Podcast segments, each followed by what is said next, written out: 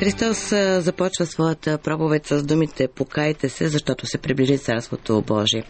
За повечето от християните покаянието е скръмно състояние, когато се спомнят злото и греха, което са извършили и с болка в душата си се обръщат към Бог за прошка. Дали само това е покаянието?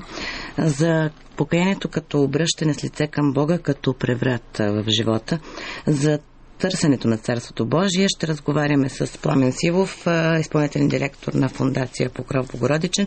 Вие можете да се включите в нашия разговор на телефон 02-964-0970. Добро утро. Добро утро.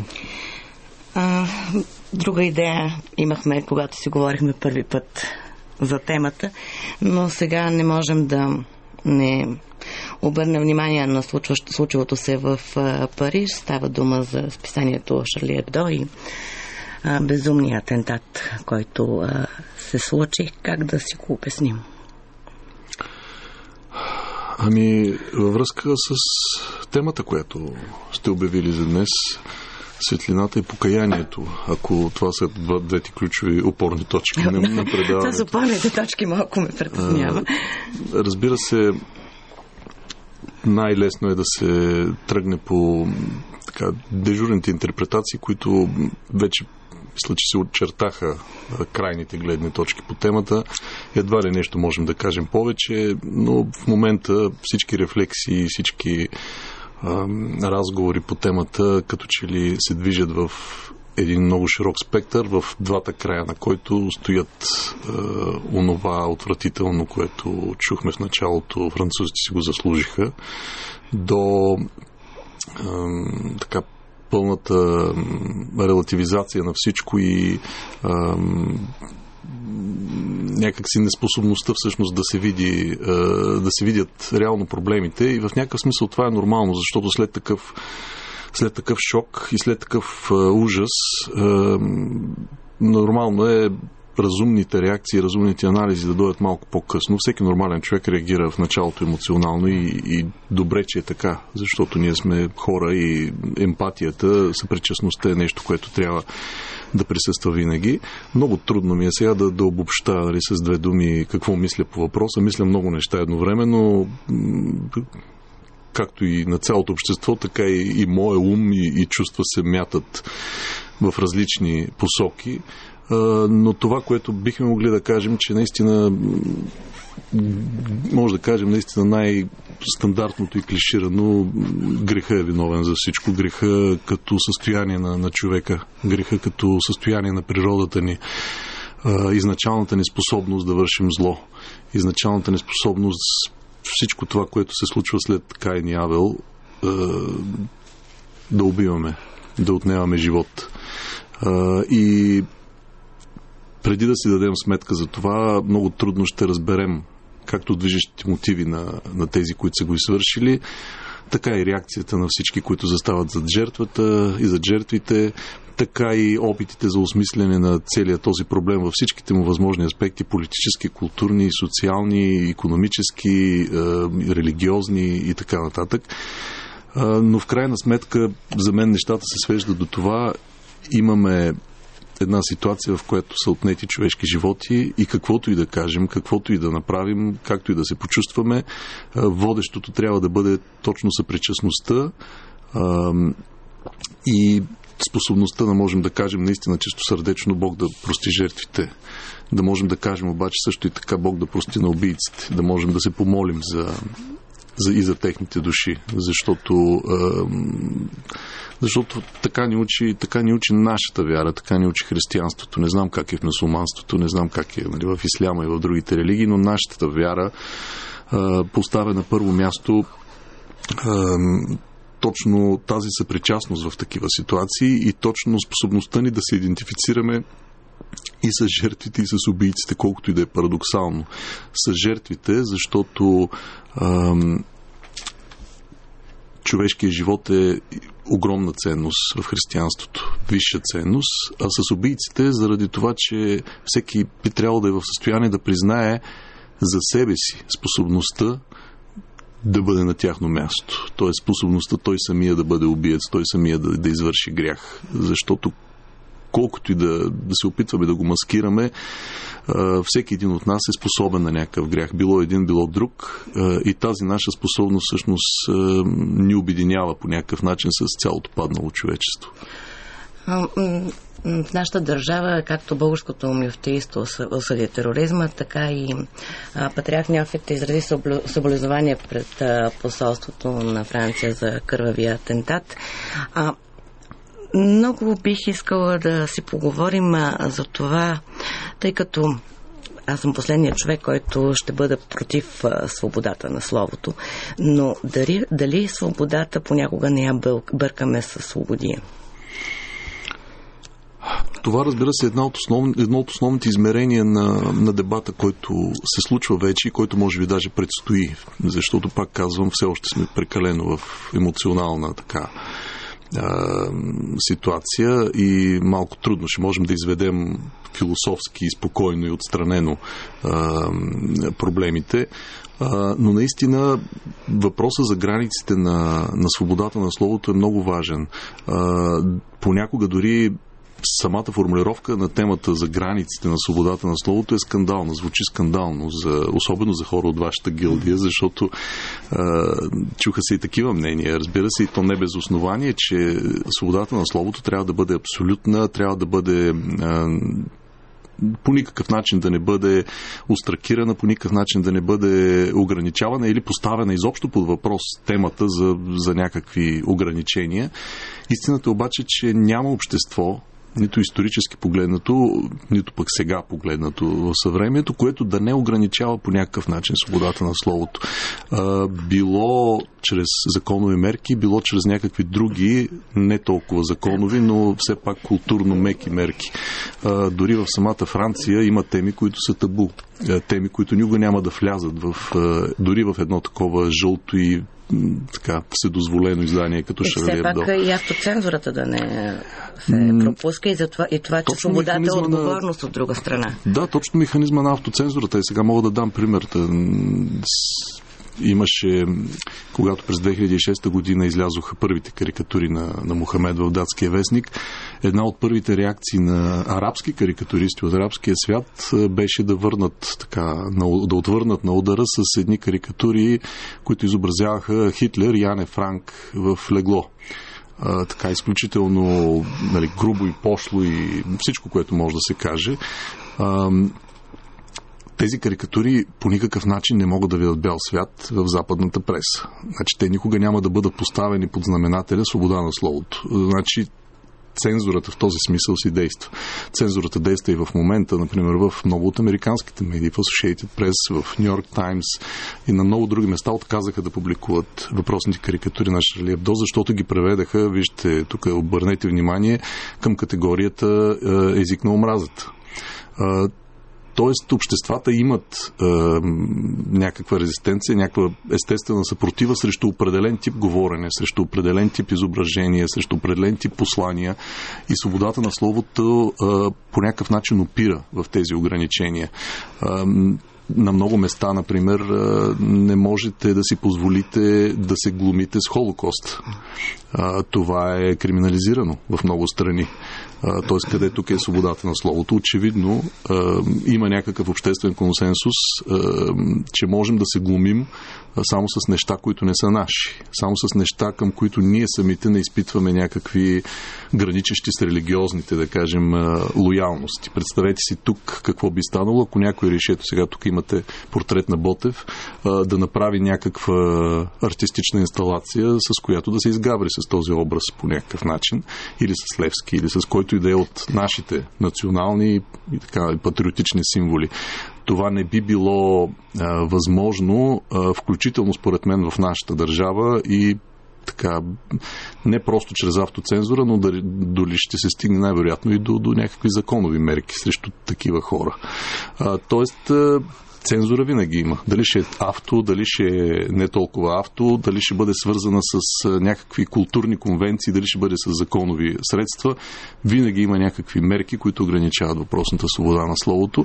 И тук дебата наистина дори не става дума за границите в случая на свободата на словото, а за формите. По-скоро за мен това е по-интересно защото аз лично съм на мнение, че чрез законови мерки тази свобода не бива да бъде ограничавана. А, точно защото чрез законовата мярка а, се стига до лошия тип цензура. Стига се до... До това, в което живяхме. До това, в което живяхме. Но в същото време трябва да има някакви естествени обществени механизми, пошлостта, а, грубата гавра с а, това, което е свято за определен тип хора, да бъде по някакъв начин изкарвано извън добрия тон, да не бъде превръщано в норма.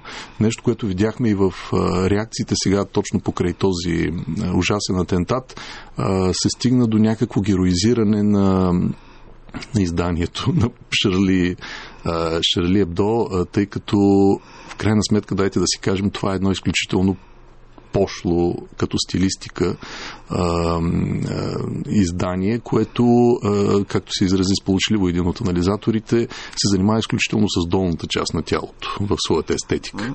А, сега, Естествено, те имат право да го правят. Не става въпрос за право и то не трябва да бъде ограничавано, но не и трябва да не да стигаме... че все пак Господ казва, възмездието е мое. Разбира не можем се, да прие... но не можем и да героизираме това и да го превръщаме в, как да кажем, в еманация на свободата на словото, точно този тип естетика и точно този тип послания. Трябва все пак да има и някакъв критерий за, за почтенност и за добър вкус.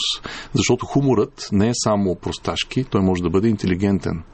В този случай, според мен, е ситуацията е друга. Да се върнем на Христовите думи, покайте се. Това май е най-сложно за нашето съвремие. То е сложно за всяко съвремие, защото предполага а, някакси излиза, излизане от себе си, поглеждане на собствената ти паднала природа отстрани, което е един труден, е една трудна задача. Някой смята, че покаянието е някакъв еднократен акт, който ни се случва, може би, когато влизаме в църквата, когато се кръщаваме, формално или не, когато отиваме на изповед, дали има такова таинство, покаяние, изповед в нашата църква. Но всъщност истината е, че покаянието е някакво постоянно присъстващо а, измерение на, на християнския живот изобщо. То е състояние на духа, а, то е нагласа към себе си и към света цялостна обърнатост. Не случайно гръцката дума, която оригиналната метаноя, обнова на ума, което, което не е някакъв еднократен акт, а е нещо, в което човек пребивава непрекъснато.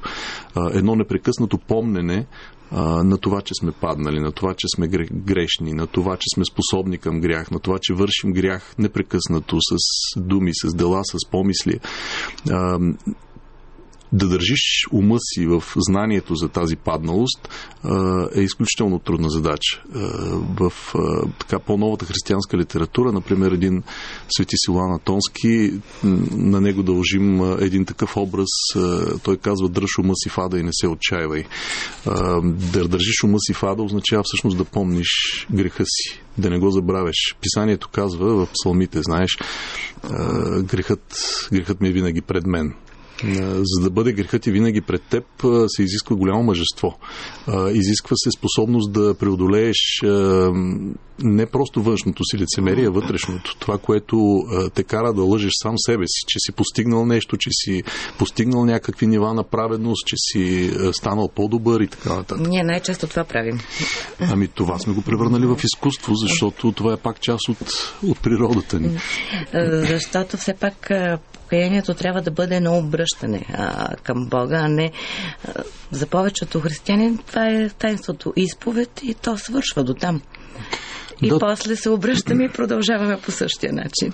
Да, да, изключително последователни сме точно в този тип а, движения, но, но то, то е колкото обръщане към Бога, толкова обръщане към греха. Много е парадоксално, но всъщност, когато се обърнеш към черната си страна, а, тогава виждаш много по-ярко светлината на, и на прошката, и на това, че си прият, и че вече си простен, и че дали, цял, целият ти живот трябва всъщност да се превърне в приемане на тази прошка и да запазиш, а, доколкото е възможно, способността и за покаяние и, и да можеш да вървиш напред.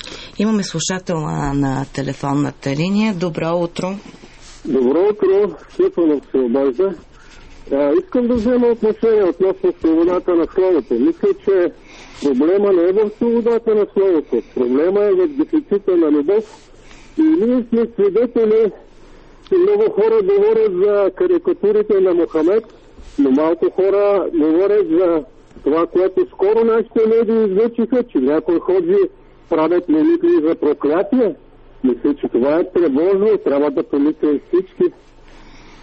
А, господин Стефанов, извинявайте, само повторете последното изречение, че а, не го чух добре. Значи, много хора говорят за карикатурите на Мохамед, Да. а много малко хора говорят за това, което нашите медии излъчиха. А нашите медии излъчиха, че някой ходи, някой ходи правят молитви за проклятие. Нека да, да, да мислим върху това, нека да, да, да видим дали има някаква опасност в това нещо, което се прави. Някои ходжи правят моли, молитви за проклятие. Аз така също чух. Ами възможно, аз не познавам много ислямската традиция в тази посока, дали има А. такива молитви. Не е изключено. А, Но хайде да не абсолюти, абсолютизираме, защото а, все пак има почтенни а, мусулмани, които не изпадат в крайности. Да не кажем, че всъщност няма значение от религията, може понякога и християни да изпаднат в крайности. Да, поне при нас няма тази благочестива традиция да се проклинаме от амвона, с изключение, разбира се, на неделя православна, когато се четат анатемите, но то е нещо друго. Това не е, не е проклятие в този смисъл. То е по-скоро поставяне на границите на църковното учение. Но наистина, ако допуснем в храмовете ни или в джамиите ни, изобщо в местата, където вярата се практикува институционализирано, да се проповядва чрез език на омразата и чрез език на заклемяване и на насаждане на някаква нетърпимост към другия, това е много опасно, защото естествените импулси на някои хора да бъдат жестоки ще получат санкции отвън и те ще се почувстват овластени да, така, да раздават правосъдие от, от името на Бога. Само да кажем, че всъщност карикатурите на Шарли Ебдо не са само срещу Мохамед. Има и карикатури срещу а, обществени личности, срещу, Срещу християнството срещу християнството. Имам още един слушател на телефонната линия. Добро утро. Добро утро. А, трябва да се помисли за първо причините. А, не да се хвърлят обвинения. Нещата са доста комплексни. Може би а, някои страни са виновни пред мисюлманския свят. Това е едната причина. Второ, още по-важно, тази слободия, хомосексуални бракове, осиновяване на деца от хомосексуални бракове е гавра с Божието творение. И това, което става, може би е предупреждение към така наречените либерални среди, които искат да натрапат своето безбожие под формата на търпимост. Благодаря. Благодаря ви, господин а, Господинов. Аз не случайно казах, че Господ казал възмездието е мое. А, не можем да, прие, да, да си взимаме това възмездие от наша а, страна, така или иначе. Да, също съм съгласен, че един от, едно от основните измерения на, на нашия опит изобщо да осмислим тази ситуацията и, и ситуация е именно това, което каза господин Господинов, че е, в момента начина по който е устроен нашия свят, в него присъстват идеи, които е, по някакъв начин разрушават не просто традиционните християнски устои, но и изобщо самата тъкан на, на обществото. Доведени до крайност, е, либералните ценности, както говорихме в началото за границите на свободата, е, границите на либерализма също са пределно замъглени и в някакъв момент те се превръщат, либерализма може да се превърне в собственото си отрицание, в някакъв вид тоталитаризъм, който да налага да налага идеята за толерантност във вид на религия. Тя да, тази толерантност да стане колкото и да е странно задължителна за всички, до степен, че да бъдат ограничавани законово а, изобщо всеки, всяка една система, която претендира за някаква универсалност. И това вече се случва. А, ето, онзи ден прочетох едни много интересни призиви от един журналист, ваш колега, да бъде редактиран Корана защото, видите ли, той не бил пригоден с И аз така. прочетах, да. А, значи, ако тръгнем да редактираме свещените писания на всички религии според либералната идеология, така че тези свещени писания да бъдат а, в съответствие с последните директиви от Брюксел, примерно, нашата собствена Библия доста ще изтъне, защото знаете, че в Стария Завет подобни методи за справяне с, а, с другомислието, да го кажем така. Но все пак присъстват. при нас идва Господ Исус Христос и дава любовта. да, но тук има нужда Аз- от разбиране, не да, от- не от естествено, редакция. аз а, чух и да, други колеги, които а, говореха, че Корана трябва като протестантството също да се а, редактира. Да мине през реформация. Да, Това да. означава напълно неразбиране на смисъла на реформацията и на, на, на, на, на съдържанието на ислям. Имаме пак слушател на телефонната линия. Добро утро. А, добро утро. Кажете. А, искам да ви попитам следното. А, имах така разговори по, точно по тия въпроси сега и това, което се случи в а, Франция. А, и нали аз казах, че а, аз съм потресена, още повече моят син там живееше и ходила съм и, и съм виждала и много българи, които се хранят там много добре в, от техни социални мрежи и така нататък.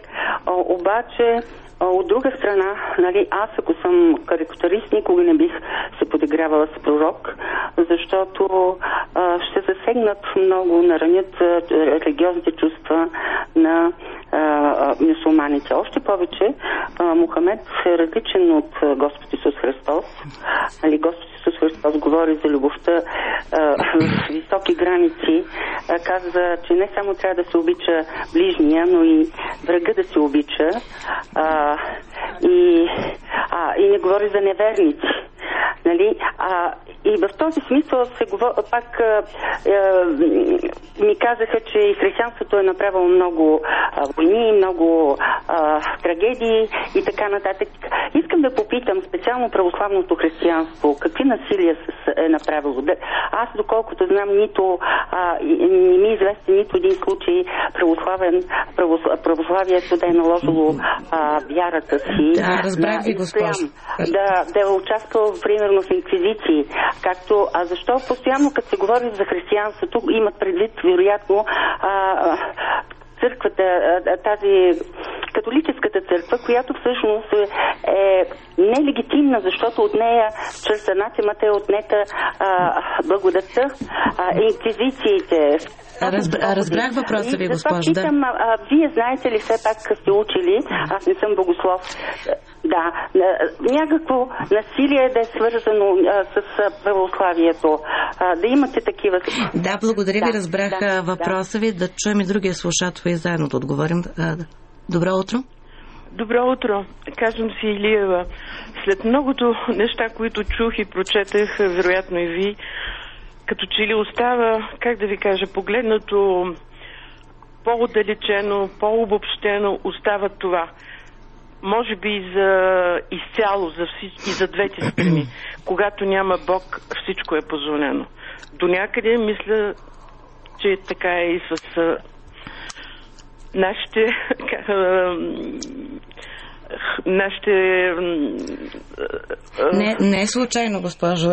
А, Достоевски Нали? го е казал. Да, а, благодаря Да, ви за този а, точно, коментар. точно така. Бог Бл- в най, най-широкия смисъл и дълбокия на думата. Вие ме разбирате добре, както и господин Смилов. Това е, това е, ми се струва за абсолютно всички подробности от живота, от обществото, закони, позволено и непозволено. Благодаря ви. И аз ви благодаря, госпожо. А, още един а, слушател. Добро утро. Много ви благодаря, госпожо. Темата е за покаянието, но и аз искам да се спра на този случай и чрез него за покаянието. На тези карикатуристи това има оръжието. Те, те нямат друго оръжие, но на тех, като имат на предвид личния живот на Мохамед, те имат големи основания да смятат, че той не е Божий пророк. И, например, това е много известно в християнството, че магиосници проповядват християнството. Та и там, примерно, аз чух, не съм чел това, но един, Илия имаше един християнин голям, който беше казал по радиото, че Мохамед е казал, че там при арабите гостенин, когато им дойде гостенин, понеже той е на голяма почет, ако домакина му предложи жена му, той не трябва гостенина да отказва. Но това и ясно, че от такива факти заслужава си подигравки човека, но това не, не, не, не точно подигравка, а чрез теологични спорове да се докаже. Казвам ви, има един магиосник, който се обажда и казва така, на мене ми го казва, а и по радиото казва. А, на дявола вика не говори нищо лошо за дявола, защото той е служебен дух. Ясно, че това е магиосник голям в България и се обажда много често по радиото.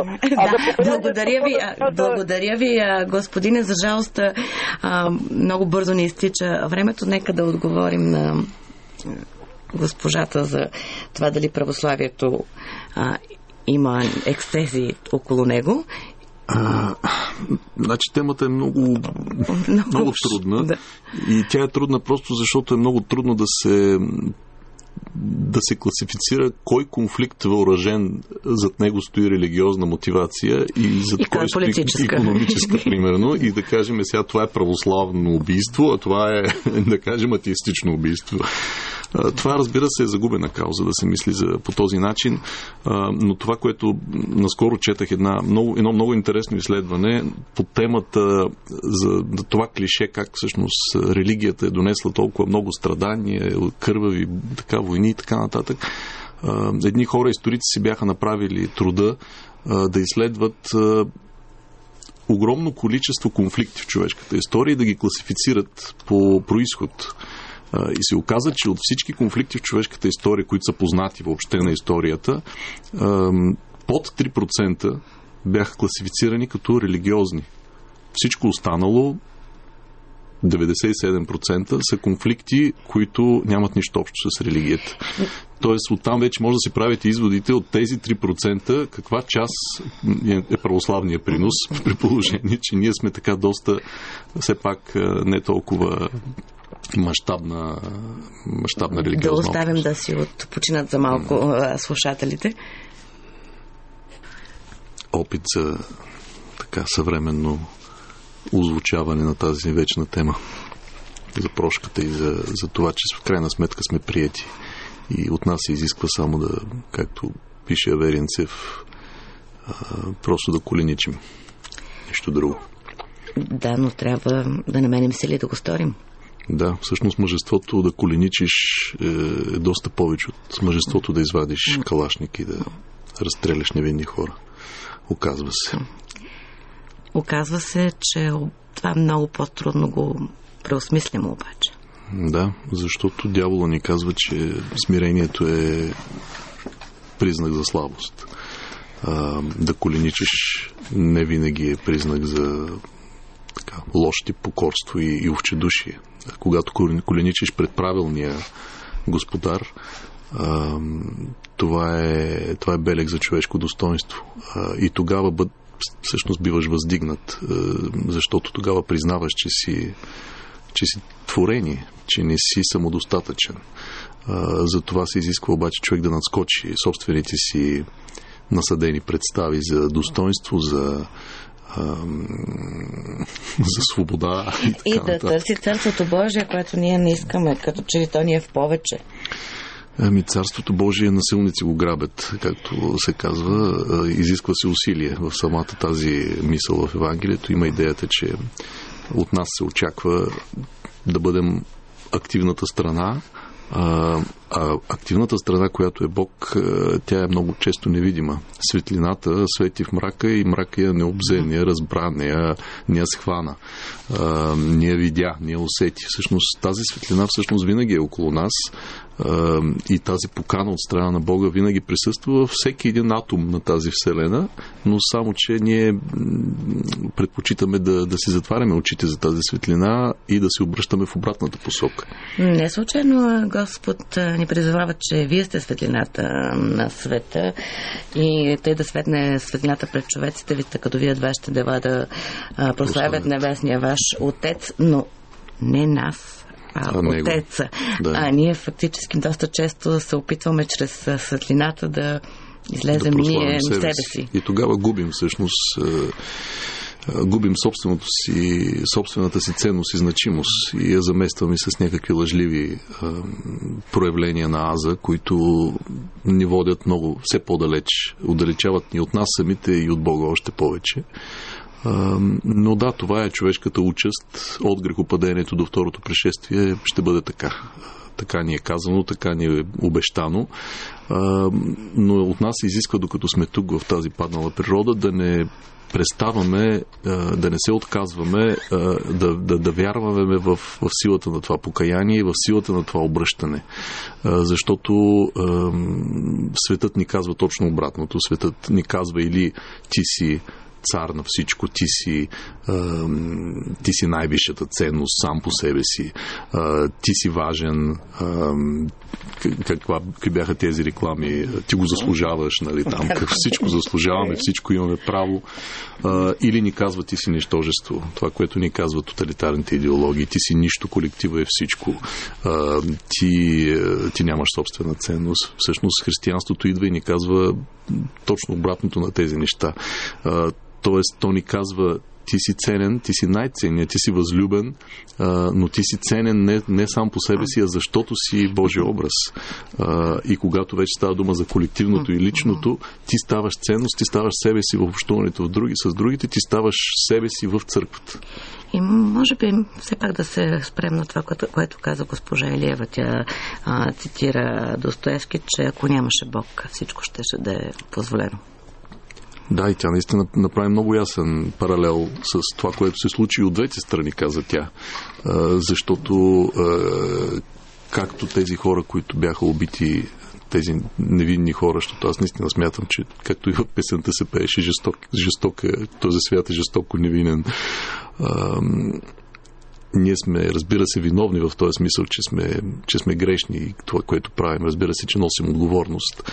А, но в в тази наша греховност Господ гледа към нас като към деца, като към объркали си деца и се опитва да ни, да ни подаде ръка и да ни извади оттам. В този смисъл и жертвите и палачите са за него еднакво еднакво ценни и, и еднакво желая спасението им. А, така че наистина дай Боже да имаме по-малко поводи да, да разсъждаваме за тези неща по такъв начин и заради такива причини. Дай Боже наистина да е така. Пламен Сивов бе гост на благовестия. Това бе всичко от нас.